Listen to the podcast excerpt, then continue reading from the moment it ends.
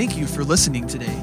We hope that this message from God's Word will help you to grow in your knowledge of God and your relationship with Him. At Lucy Baptist Church, we are fully committed to loving God, loving people, and making disciples. Now, here's today's message. Let me invite you to turn in your Bible, if you will, to Isaiah, Isaiah chapter 6. We've been in this series entitled Membership Matters. Uh, and we're talking about the local church, of course, and why it is important, in spite of what many people seem to think today, that membership doesn't matter. And, uh, or that, you know, even though it may can go, and, you know, I heard a fellow say the other day, uh, uh you know, I may go to this church one Sunday. I'm, I'm going to go to church, he said. Uh, but he said, I may go to this church one Sunday and I may go to that one another Sunday. And, and uh, not going to join, but I'm, i may go there. And so basically, he was kind of saying membership in a local church doesn't matter. Can you find that in Scripture? Absolutely not. Thank you, brother. So we've been looking at the various reasons and we certainly uh, won't exhaust them all, uh, but we are, uh, we've been looking at that. And today we're going to consider one that is very important.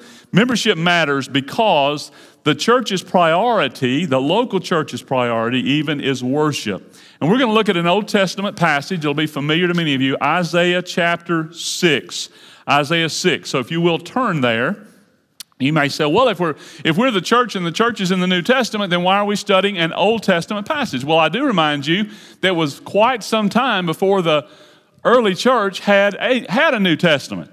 They had uh, the, te- the New Testament was uh, quite some time before it was in, in print. They had uh, prophets who would bring a direct word from the Lord, but they preached from the Old Testament.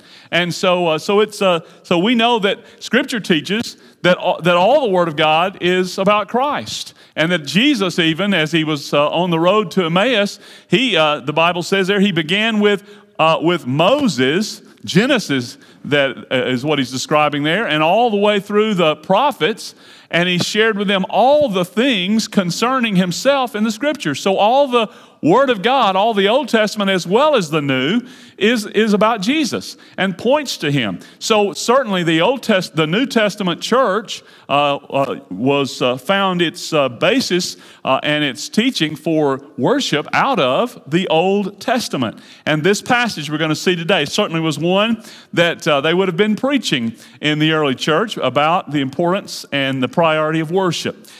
so let's look at at Isaiah chapter 6, and we're going to read uh, at least verses 1 through 11. So I invite you to stand with me, if you will, please, as we read this uh, passage together. In the year that King Uzziah died, I saw the Lord sitting on a throne, high and lifted up, and the train of his robe filled the temple. Above it stood seraphim. Each one had six wings. With two, he covered his face, with two, he covered his feet, and with two, he flew. And one cried to another and said, Holy, holy, holy is the Lord of hosts. The whole earth is full of his glory. And the posts of the door were shaken by the voice of him who cried out, and the house was filled with smoke. So I said, Woe is me! For I am undone, because I am a man of unclean lips, and I dwell in the midst of a people of unclean lips. For my eyes have seen the King, the Lord of hosts. Then one of the seraphim flew to me, having in his hand a live coal which he had taken with the tongs from the altar. And he touched my mouth with it and said, Behold, this has touched your lips. Your iniquity is taken away, and your sin is purged. Also, I heard the voice of the Lord saying, Whom shall I send, and who will go for us? Then I said, Here I am, send me. And he said, Go and tell this people. Keep on hearing, but do not understand. Keep on seeing, but do not perceive. Make the heart of this people dull and their ears heavy, and shut their eyes, uh, lest they see with their eyes, and hear with their ears, and understand with their heart, and return and be healed. Then I said, Lord, how long? And he answered, Until the cities are laid waste and without inhabitant, the houses are without a man, the land is utterly desolate. Let's join our hearts together in prayer as we bring this message Membership matters because the Lord's, the church uh, priority is worship. Let's pray. Father, we thank you for this opportunity to gather in the name of Christ. We thank you for the sense of your presence this morning, and we pray that you would continue to move uh, among your church today. Lord, we pray you will uh, just uh, draw people to Christ this morning, that we may focus upon the Lord, the same Lord that Isaiah saw high and lifted up in the temple that day, is the same Lord who is in our midst today. And we pray that we will focus upon you, Lord Jesus, and we pray that you will continue to be exalted as we worship you in the Word.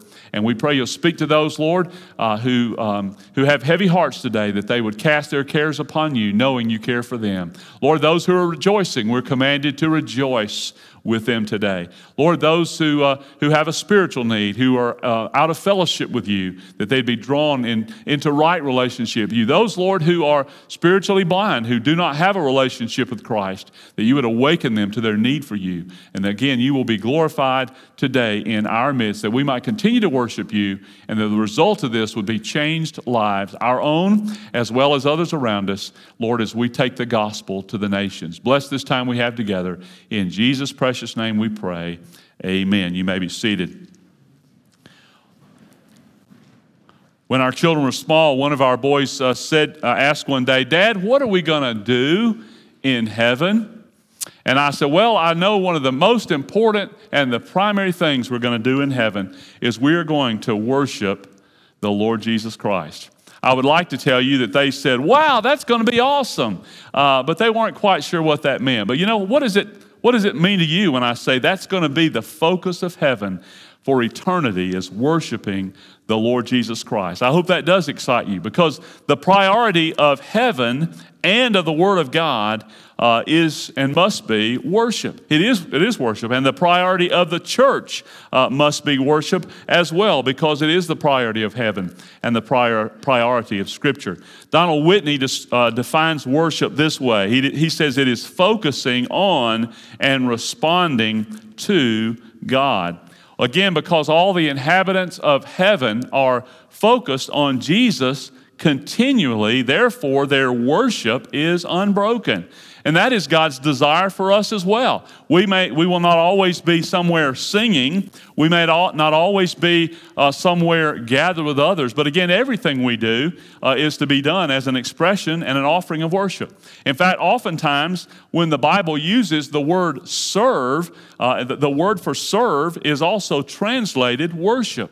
So they're, they're interconnected. Uh, our service and our worship are, are, are one and the same as we offer up uh, our lives to God. They are to be done as, a, as an offering, uh, a sacrifice of worship and praise. Uh, and again, you know, we should uh, and we do enjoy being able to gather together with other believers at times in other churches when you, uh, when you go uh, out of town to visit family, uh, no doubt. Or perhaps you're on a vacation and you find a local church somewhere where you can go and, and worship with other believers. And uh, I don't say that legalistically. I enjoy doing that because, uh, because I always learn something. And also, it's good to go and just be there and be able to hear and not have to be responsible for anything. And I just enjoy worshiping with God's people. Uh, and, but you know, so that is an enjoyable thing. But but why is it important? Why? What does membership have to do? with the, uh, the matter of, of worship and our coming together. Well, again, uh, as we see, and we see in the various passages that, that teach worship, uh, again, uh, worship uh, is is a very, and a very important part of building our unity. Jonathan taught that this morning in the, in the, le, the Sunday school lesson. Uh, and uh, th- that, uh, that worship, of course, uh, builds our unity. Unity is an essential part of our worship, but also it enhances that. And, and the Bible says one of the one another's that we find in Ephesians and Colossians is that we are to speak to one another uh, in psalms and hymns and spiritual songs. So again, you know, why is that important? That's a that's one of the one another's within the local church.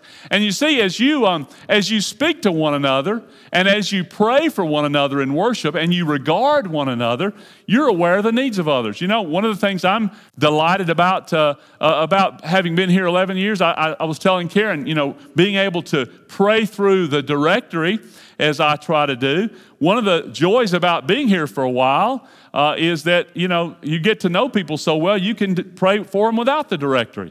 You know uh, you can do that and and all and just uh, uh sometimes at night and more recently I've just laid there and I've thought about you and I've prayed for you and that's true as a part of our worship because of, because you see we are responsible to one another and we are accountable for one another. And so as we gather, you know, there may be something said today that uh, in, in, a message and, and, the message uh, or uh, something shared, and, and you know about a, a brother or sister in Christ that may be struggling in a certain area uh, and maybe concerned or even rejoicing in a certain area. And you can pray for them in that time and you can rejoice with them in that time. Again, because we are a part of the body of Christ. So our worship uh, together, even though we're exalting Christ, uh, we do so in regard to one another. And even just coming together around the Lord Jesus builds our, our unity. And as we shared again this morning, we do that even in the midst of our diversity. Just like uh, everything we do as the body of Christ, uh, in the midst of our diversity, glorifies Him. Well, certainly that is true in, in worship as we come together uh, from uh, various backgrounds and, and ages and races, but we may be diverse, but we're unified around the Lord Jesus Christ. Well, this passage, uh, of course, uh, in the book of Isaiah, by the way, Isaiah uh, has been called the, the, the, the most um, beautiful gospel in the Old Testament. It is so full of, of references to Christ. And uh, so, so it's the gospel of the Old Testament. Uh, and Isaiah ministered in the time of Judah in the midst of their rebellion against the Lord. And in this, uh, this account, Isaiah tells really about his cleansing and about his calling, about how God, how about how God called him, and he gives that testimony. And as we open up, we see here that it is in the year King Uzziah died. King Uzziah had been the king of Judah for 52 years. That's a long time to be king. So you can imagine the stability of, uh, of 52 years of one king. Well, uh, he was a personal friend, some believe a relative of Isaiah, uh, but he had led the nation uh, uh, in a time of, uh, of, of, economic and military security. So a lot of people felt really comfortable about him, you know. Um, and, uh, and he, uh, I thought about it be kind of like if uh, I was telling B. Marie some things, she's getting ready for her citizenship, and I was telling her about what we consider to be the greatest president of our lifetime, Ronald Reagan. It would have been like if Ronald Reagan had died when he got when he was shot. I mean, we thought so highly of him and we felt so good about our nation at that time. Well, you can imagine how this nation felt. But even though he was a he was a, a, successful king in the eyes of men, as we said, it was a very corrupt time in the nation. They had you say, well, were they not religious? Oh no, they were very religious. Read about them in the book of, in the book of Isaiah, the opening chapter. God basically describes that in, in the one prior to here. They were religious outwardly, and yet uh, they were inwardly wicked. Uh, and, and, and Uzziah died. Why? Because God brought him down from his wicked pride. He died of, uh, of the dreaded disease of leprosy uh, because, again, of his pride. And, uh, and so the, now the nation's sense of security was gone. Does that sound something like our nation, the United States of America? The nation's security was gone. And again, um, uh, these, uh, the, he came perhaps to the temple now, Isaiah did, because he was burdened over his nation. His friend had died. And maybe he came to get a word of comfort there that day. Maybe hoping he'd hear a word from God and, and get a word of comfort. But he had something, he experienced something far greater than that. He saw the king, the king of kings, as we see here, high and lifted up, and a, a, vision of, the, of his glory, and he worshiped the Lord. So I believe from this passage we can learn many things, but I want us to see today four truths about true worship, the priority of the church. Notice, first of all, that true worship begins with a vision of God's holiness. True worship begins with a vision of God's holiness. Again, he, he went to the temple that day with the earthly king on his heart, but he, while there, he was able to see the eternal king, the king of kings, and Lord of Lords. He went there feeling like the, the, the, the world was falling apart, realizing that the King of Kings was unmoved and would always be upon his throne. And this vision we find in John 12, we know this, this king on the throne was the Lord Jesus himself. For I remind you, Jesus did not begin being king uh, following his ascension. Jesus has always been king. He didn't have his beginning in Bethlehem or even nine months earlier in Mary's womb. Jesus has always been uh, King of kings and Lord of lords. And so he saw this vision of, of Jesus high and lifted up. His throne is high and lifted up, indicating it's above all uh, competition, above all contradiction. He is King and kings and Lord of lords. And the Bible says here in in this passage that his train, the train of his royal robe, filled the temple. And this morning we sang about the majesty of the Lord Jesus, speaking of his authority, his sovereignty over all the earth. And certainly that this speaks of that as well. Verse 2 describes these angels as seraphim, uh, which this word means to burn. And, uh, and this speaks of the fact that, that they guard the holiness of God and, and they search out sin. They had six wings, uh, four for reverence and two for service. And, uh, and they love being in his presence. And again, that's what's going on in heaven right now. We read about it, Revelation 4 and, and 5, and, and we'll be a part of it for all eternity, worshiping around the throne of the Lord Jesus Christ.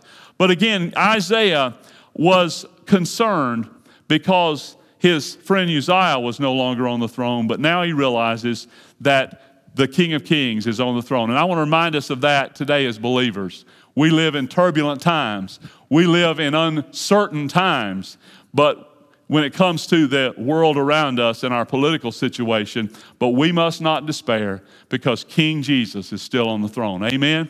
And so keep that in your mind and your heart at all times, regardless of what's happening. And, and, and because, again, we can see a word here uh, for us in this passage as well in that regard. Notice in verse 3 the angels cried to one another, Holy, holy, holy is the Lord. This word holy, of course, speaks of God's separateness, his otherness. Uh, holiness is not just what God does, but it's who He is. And though they could have named many other attributes of God, they could have said, faithful, faithful, faithful. That would have been true, wasn't it? But that's not what they said. They could have said, mighty, mighty, mighty, and that would have been true as well.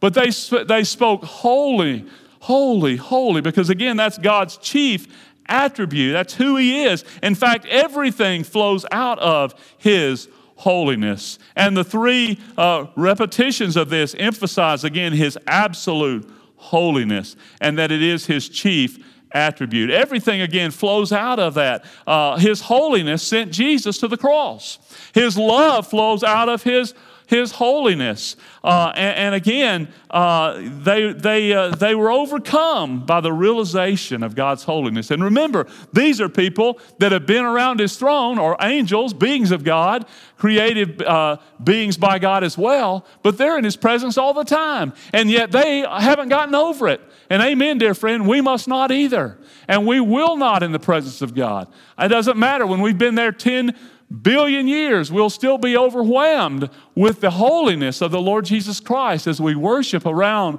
the throne. We'll never become bored with that.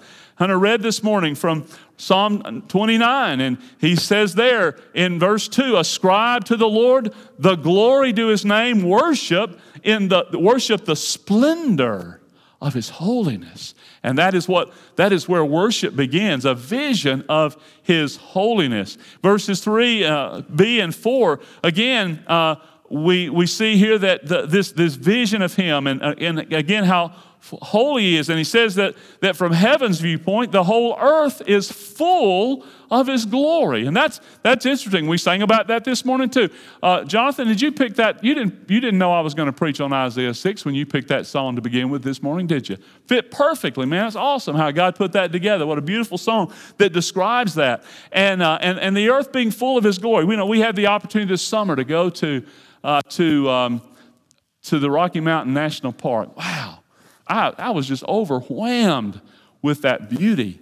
And you know, to think that, that the, the, the earth, uh, even now, uh, has been tainted by sin. And that even this earth in which we live, that God created, uh, was even more beautiful at one time and will be res- will return to its full, the fullness of His glory. But, but God's presence is everywhere. And the, the word glory, of course, speaks of God's manifest presence. And that's exactly what we see taking place here. We see uh, God manifesting His glory. And, and again, we come today, as we come to worship, we come uh, to, to see God demonstrate His glory among us. But Ron Owens said that one of the main reasons we don't worship the way we find these in Scripture worshiping is that we have a faulty view of God. He said, more often than not, rather than seeing God's throne, we see man and his creations on center stage. Again, too often in worship, uh, the focus is on, is on man rather than on God and, and, uh, and, and, it's more man-centered than God-centered. And that's what we desire as we come together is to focus upon the Lord Jesus Christ and to focus upon Him in our worship and to see Him exalted and lifted up.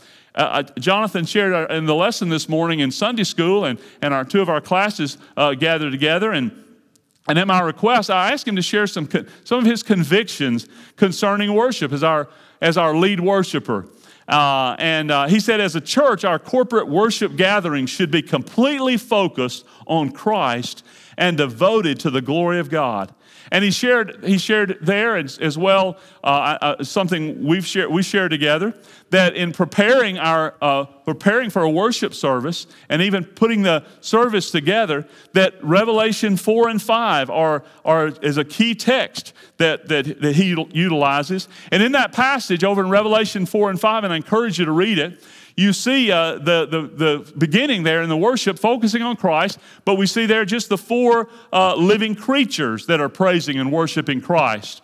Uh, to the ends of creation. But then it continues to build as others join in and, uh, and again, uh, worshiping there the Lamb. It ends with all of creation praising and worshiping the Lamb. And again, as we, he said, continue through the text, the intensity and focus of worship uh, continually uh, increases uh, and, and those present incessantly praise the Lamb who was slain. And again, that is our desire as we come to worship, that we keep our focus on Christ. You know, you, you, may wonder sometimes, and some have asked, well, why do we do some of the things we do in worship? Why, for example, do we begin our worship uh, right after the announcements? And, you know, the, uh, we enjoy uh, the, the, announcements. Micah does a good job, and we pay attention to him. He's got such a great voice. And, um, and uh, so we do those at the beginning, of course. We, those are important. The, the, announcements are always where do you put the announcements? So we have them at the beginning so you can be reminded of them. But then immediately uh, that we go into the scripture reading. Why begin with scripture reading? Well, you know, folks, is there anything more pure than the Word of God? You know, I can mess up and often do. And, and sometimes you may have to correct me and say, Pastor, you, you said something incorrectly there, and, I, and you would be right.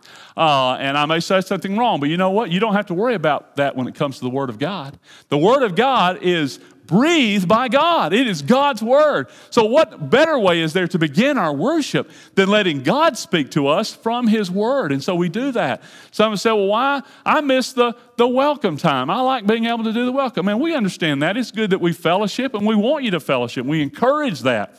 Uh, but one of the reasons we, we uh, have, have, moved the, the uh, welcome time from a part of the worship, again, it's because we want to make sure we focus on Christ. And uh, sometimes we can get focused on Christ, and then if we change and start greeting one another, we take our focus off of Christ. Doesn't mean that we aren't to care about each other, we've already talked about that. But that is the reason for seeking to, to do these things, and, and uh, to, we, we prayerfully consider these so that, again, we can come in just like Isaiah did, and his attention was totally captivated uh, uh, on focusing on the Lord Jesus Christ. And that's what worship is all about. That is what we come to do, to focus on the Lord.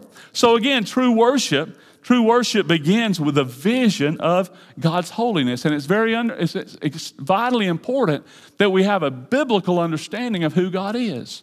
Uh, and we're going to see a little bit more about that, but you see the holiness of God. You know, a lot of people think today, or seem to at least, uh, that, uh, that the God of the Old Testament is a different God than the God of the New Testament. And so, therefore, they, as we said earlier, they have a faulty view of God. Uh, and they think, well, you know, the God of the Old Testament, he was kind of mean. You know, when you go over there and read some of those things that happen in the Old Testament, wow, you know, and um, uh, I'm glad the God of the New Testament is different. No, he is the same God. He's a holy God. He is a holy God, and we need to see Him high and exalted and lifted up. And we're going to see in a moment the result of getting that vision of God's holiness. You know, uh, one of my seminary professors, um, Dr. Skinner, he said, a woman said to him one day, said, Oh, I, I had a vision of, of God. And he said, Oh, really? He said, What, what happened? He, she said, Oh, I just got, I just got goosebumps all over me. And he said, Well, you didn't, you didn't really get a vision of God. She said, What? said, No, that's not what you do when you get a vision of God. You fall on your face in brokenness before God.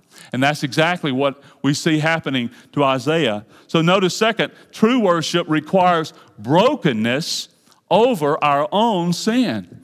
True worship requires brokenness over our own sin because that's what happened there in, in verse 5. As a result of, of, again, the presence of God, the glory of God being manifested there, the, the, again, the post of the door shaken with the presence and the voice of God, the cloud being that Shekinah glory cloud, the f- smoke being the, the Shekinah presence of God. As a result of that, he said, Woe is me, for I'm undone because I'm a man of unclean lips and I dwell in the midst of a people of unclean lips, for my eyes have seen the King, the Lord of hosts.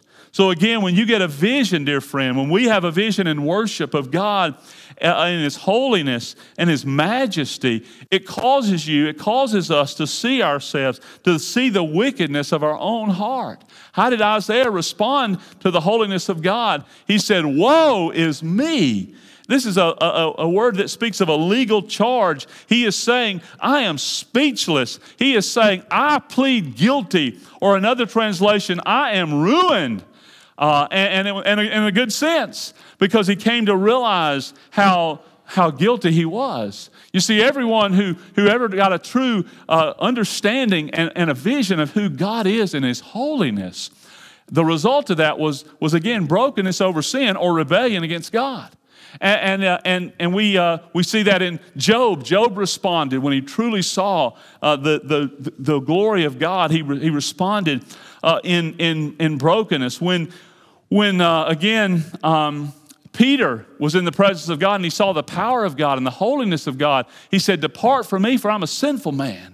When you come to see the holiness of God, it, it causes you to be broken over your own sin. But then again, it causes you, as we're going to see, to be cleansed. So the result of that, as we saw many, even in the life and ministry of Jesus, they realized his holiness, but they were broken over the sin and repentant and cleansed, as we're going to see in a moment. So that's exactly how Isaiah responded, and that's how we should respond. You see, we, we treat sin too lightly today, dear friend. Again, because we, we have the wrong view of God. Because again, we, we, uh, we think that somehow God just winks at sin. We think that God treats sin lightly.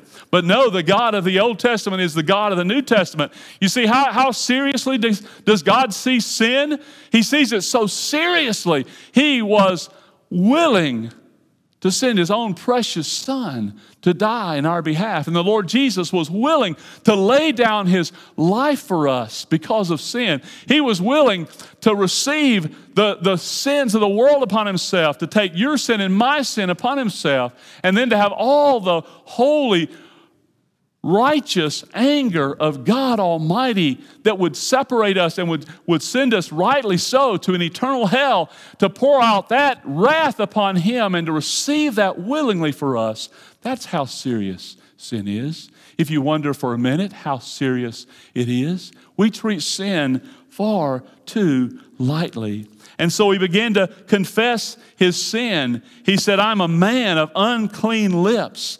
And, uh, so, what he's doing here is he's confessing the word confess. 1 John 1 9, if we confess our sin, he is faithful and just to forgive us our sin and to cleanse us from all unrighteousness. That doesn't just mean say, Oh, God, I'm sorry for my sin. No, it means to agree with God about your sin. It means to say the same thing about your sin that God does. It means to seek to be as to, to understand and feel the same way about sin that God does. To hate your sin, to despise your sin, to turn from it. He said, Woe is me, I'm ruined. I'm a man of unclean lips. Unclean lips, the scripture says, are an indication of an unclean heart.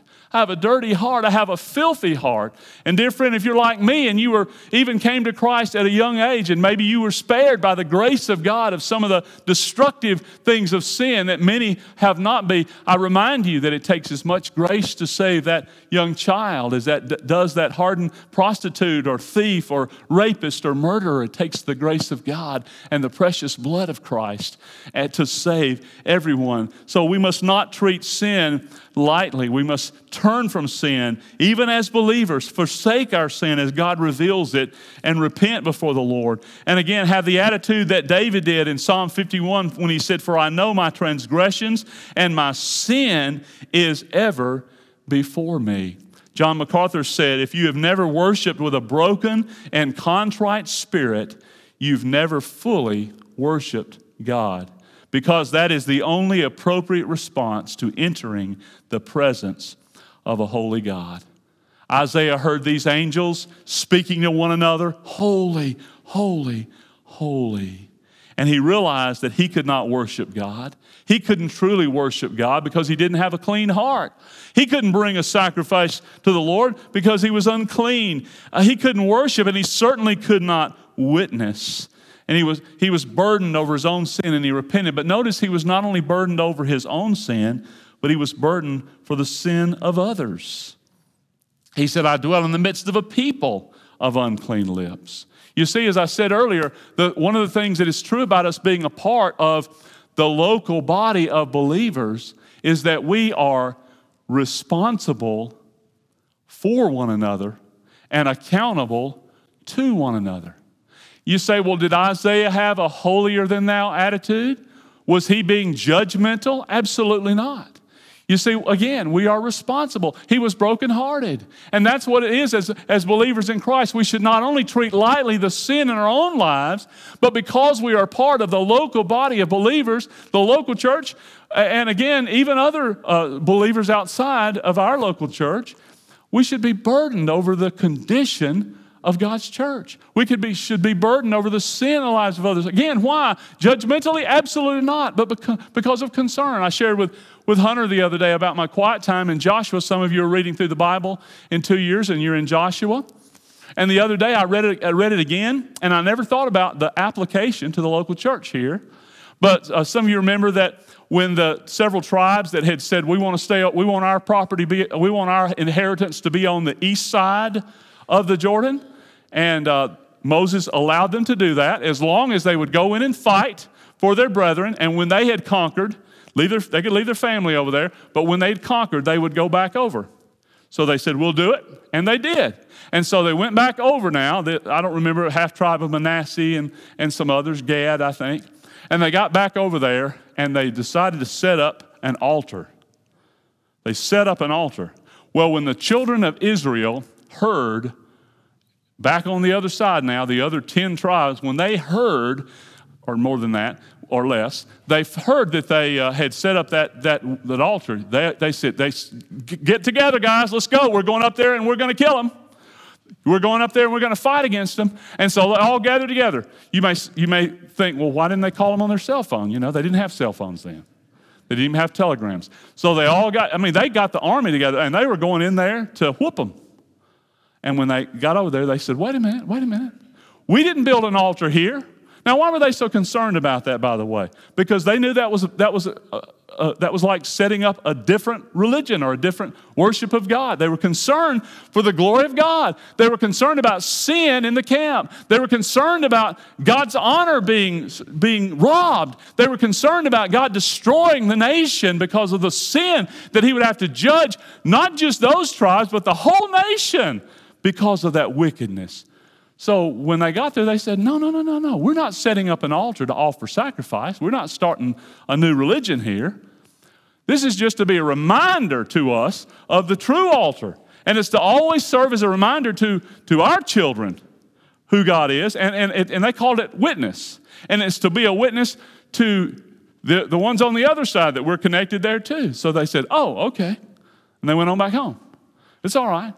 You know, I thought about that. That's the attitude we ought to have as believers. That's the attitude that Isaiah had. He was brokenhearted. He was concerned over his, uh, his, his people. And that's exactly how we should feel about the family of God, about, and particularly our local church. And again, that is why, again, membership matters because we're responsible to one another, we're accountable for one another, and we should be concerned for one another, even as we worship. And we want our whole family to be walking in fellowship with God.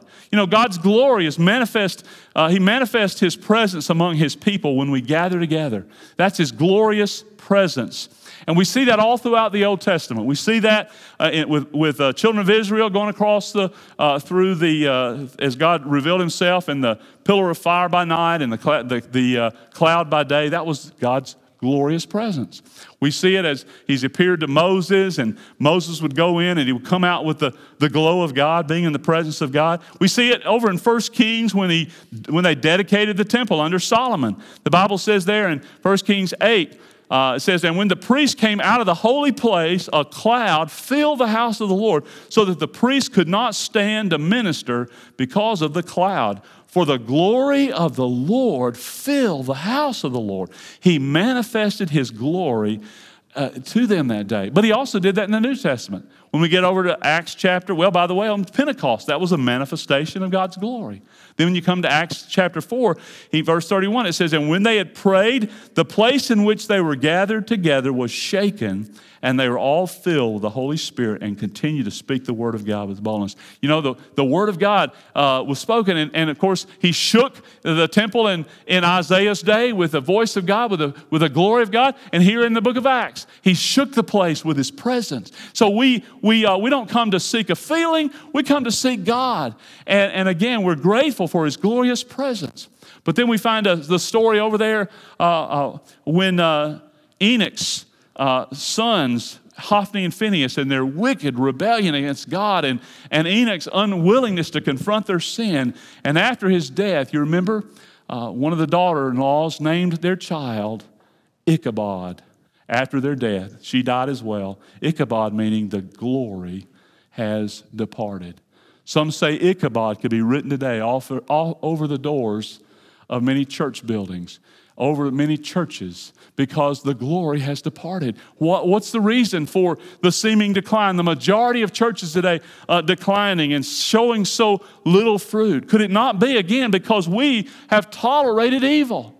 Like, like uh, the day uh, when Jesus described there, the church at Laodicea, the Lord Jesus was on the outside knocking, asking admission to his own church.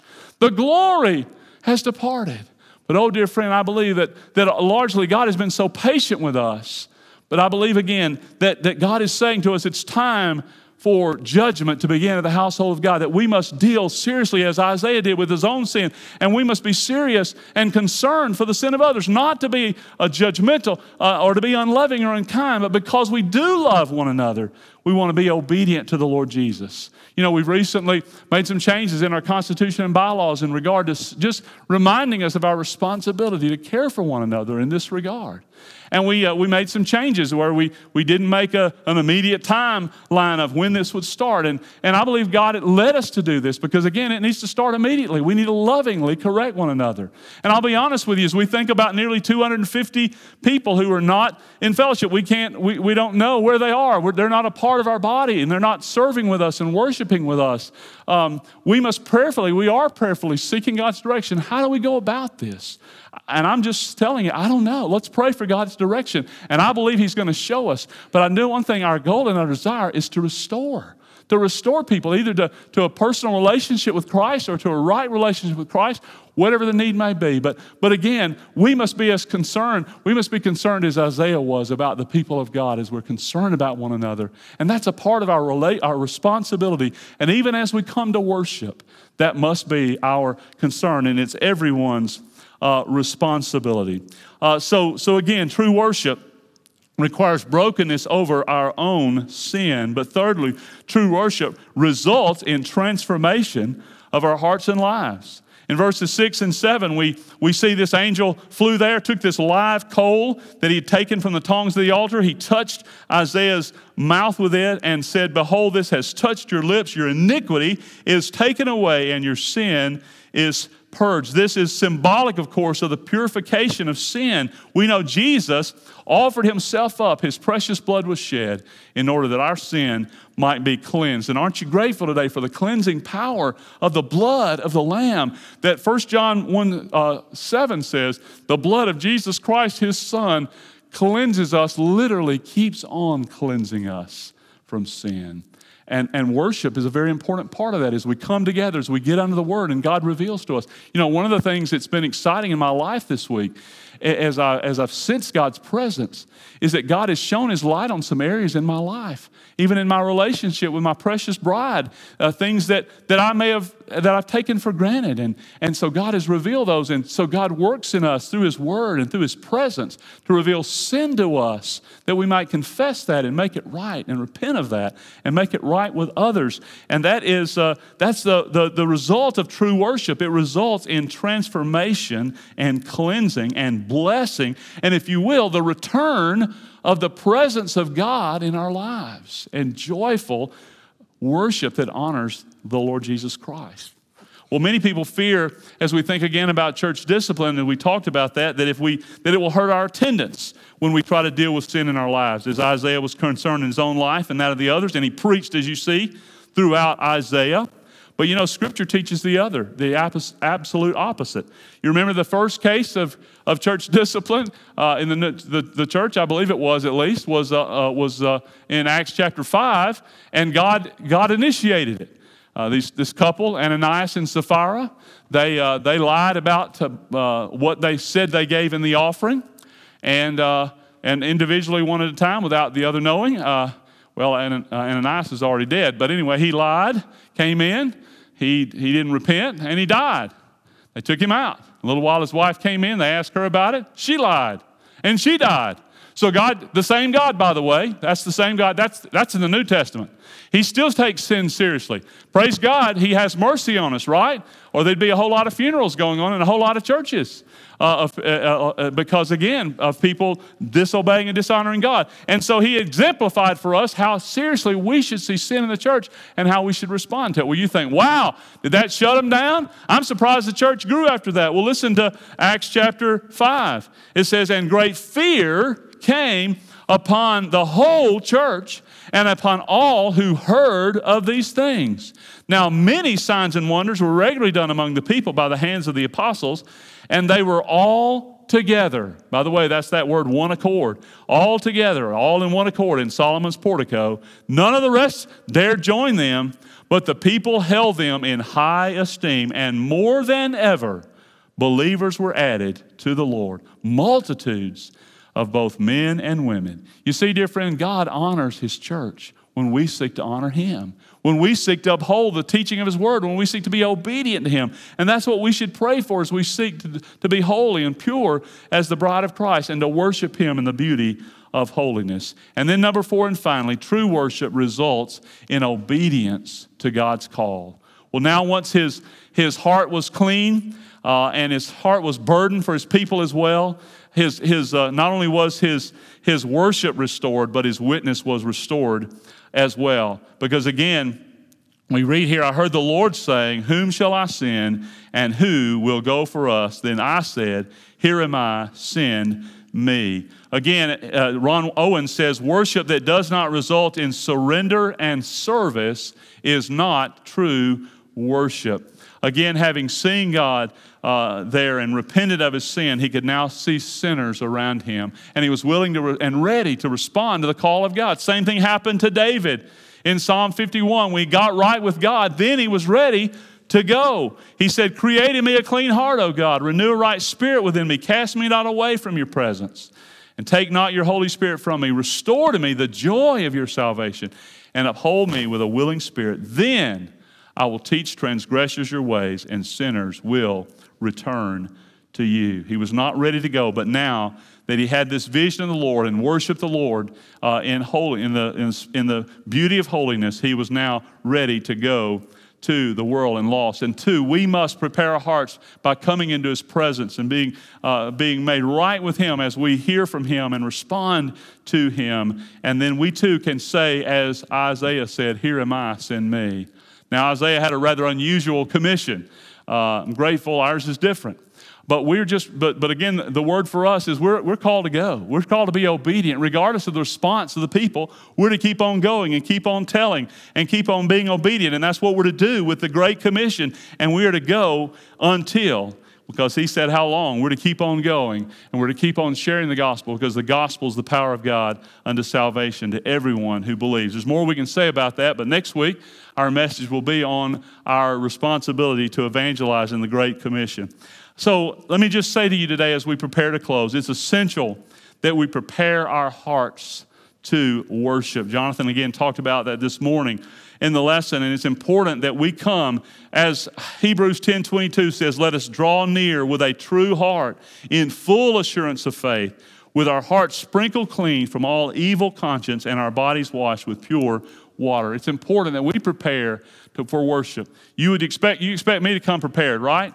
You expect me to come studied up and prayed up and prepared to preach the message. Well, again, your job, your role is to make sure your heart is ready to worship God, ready to receive the Word of God and to apply the Word of God and, and, and to obey the Word of God and the prompting of God as God speaks to you. And so I challenge you to, to take that responsibility carefully. Uh, you know, ne- we're going to celebrate the Lord's Supper together next Sunday. In fact, we're, we're seeking to to uh, implement the celebration of the Lord's Supper at least once a month. That's, that's uh, uh, an increase. And I'm, as I said to the team last time, we're putting them on notice if they didn't already know. And I appreciate our Lord's Supper team and what they do to help us in worshiping the Lord. And so this is important. And the Bible talks about how important it is to prepare our hearts. So I challenge you, prepare your heart. And not just then, but always. But, for, but be, thinking, be thinking about that this week. The early church probably celebrated the Lord's Supper every week. And, and no doubt, as you constantly focus on the sacrifice of Christ, what a difference that makes on in your worship. And I challenge you. And we're also going to be utilizing our church covenant as we do that. And so we, you got a copy of that last week. Read over that this week and be thinking about that and the implications of that. We want us to really realize we're in covenant one with one another, and this is our covenant together. So again, prepare your heart. And, uh, and uh, Jonathan again said, uh, unity in worship is so important that Jesus said in the Sermon on the Mount that a person should refrain from presenting his worship to God until they have reconciled with anyone they are at odds with. And he said, My desire is that we as a church would take seriously the command to consider how we may spur one another on toward love and good deeds, and that we would be, seek to foster unity in our corporate worship gatherings.